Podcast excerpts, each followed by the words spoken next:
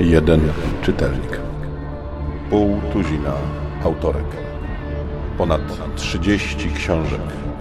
Największy quest fantazy drugiej dekady XXI wieku.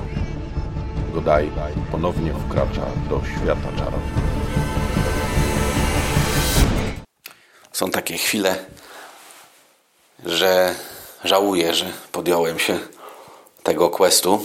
Mija bardzo dużo czasu, odkąd się za niego wziąłem i pamiętam, że kiedy czytałem pierwsze tomy, to to wszystko jeszcze wyglądało inaczej, to wszystko jeszcze miało jakiś sens. Czytanie tego, e, w co wyrodziła się seria Świat Czarownic jest po prostu bolesne. Czwarty tom e, opowieści ze świata czarownic, czwarta antologia jest tego najlepszym przykładem. Poprzednie trzy tomy były złe, każdy kolejny był coraz gorszy. Tutaj jest już absolutnie okropnie. Przyznam szczerze, że na początku miałem taki moment, że pomyślałem, może będzie fajnie, bo załapałem, że opowiadanie, które czytam, jest kontynuacją poprzedniego. Otóż wiecie, poprzednie było takie, że ona ją porwał demon, on ją uratował. Koniec. To opowiadanie, które e, zacząłem czytać w czwartym tomie, wygląda tak, że Matkę to kiedyś porwał demon i ojciec ją uratował. I matko umie w czarowanie, a ja nie. I mnie się śnią demony i mówią mnie, żebym ja poszła do jaskini, o mój. A matka mówi, nie chudź do jaskini. No to ja pójdę. No to ja idę. No i okazuje się, że co? Że demon wylos. Słuchajcie, nie da się, no, nie wiem, próbuję trochę oswoić traumę e, prymitywnym humorem, ale to się tak nie da. Ten tekst był i tak jednym z lepszych, mam wrażenie, i wiem, że to, co teraz powiem, zabrzmi okropnie i być może nie przysporzy mi yy, jakoś szczególnie zwolenników, ale wydaje mi się, że w wypadku tego ostatniego tomu bardzo wyraźnie zwyciężył parytet. Literatura, jakość, wszystko to zostało zmiecione z biurka jednym silnym ruchem. Facetów jest w tym tomie jak na lekarstwo. Ja nie mówię, że faceci domyślnie piszą lepiej, ale y, cóż, odkąd Andre Norton zaczęła brać sobie współautorki do pisania tego cyklu, to zaczęło się robić coraz gorzej. Póki robiła to sama, to jeszcze było nieźle. Facet, y, faceci w tym tomie też nie popisują się jakoś za szczególnie. Natomiast Wydaje mi się, że to było tak po prostu weźmy wszystkie laski, które kiedykolwiek jarały się światem czarownic. I słuchajcie, one praktycznie wszystkie co do sztuki w zasadzie piszą w tych swoich posłowiach ach, kiedy dzieckiem byłam, młodą dziewczyną, jarałam się światem czarownic, ach, jak jarałam się, o Boże, teraz płonę jak Hiroshima w 45 na samą myśl, że moje opowiadanie. I ten zbiór to jest taka kolekcja takich okropnych fanfików, takich nieporadnych, wstrętnych fanfików, w większości nie trzymających się w ogóle e, kanonu.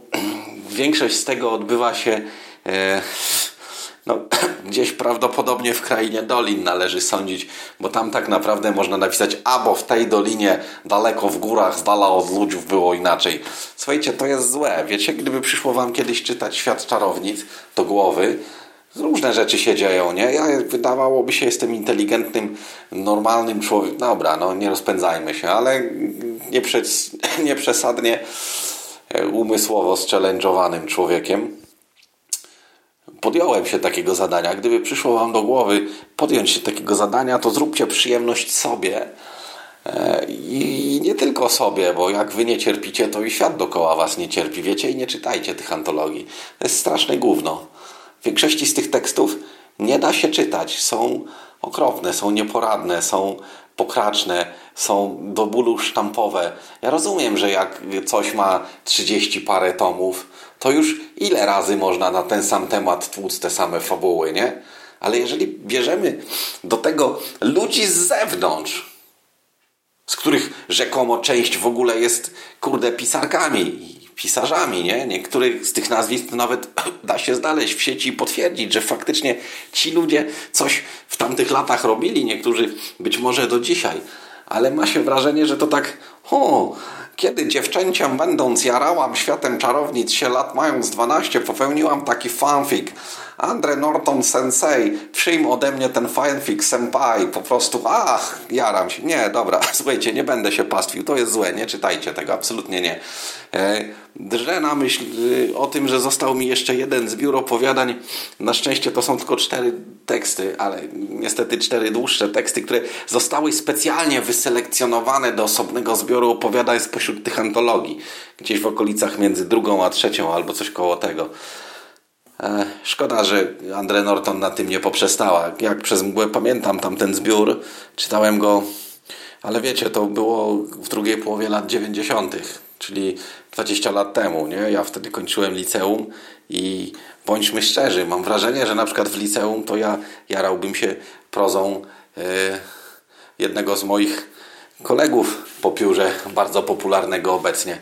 Jarałbym się, gdyby nie to, że on poszedł do liceum akurat jak ja je skończyłem, a pisać zaczął jeszcze później. Więc to nie znaczy, że jeżeli wtedy nawet to mi się podobało i wydawało mi się, że jest fajne, że będzie teraz. W każdym razie przede mną jeszcze ten jeden zbiór. Nie mogę się do tego zabrać, jakoś nie potrafię się zmusić, ale jak sobie pomyślę, że potem zostanie mi tylko tak naprawdę jedna książka w Polsce z jakiegoś powodu podzielona na dwie części, to Wow, zamknę quest. Ha, to będzie kurwa najszczęśliwszy dzień, e, jeśli chodzi o moją czytelniczą karierę, najprawdopodobniej.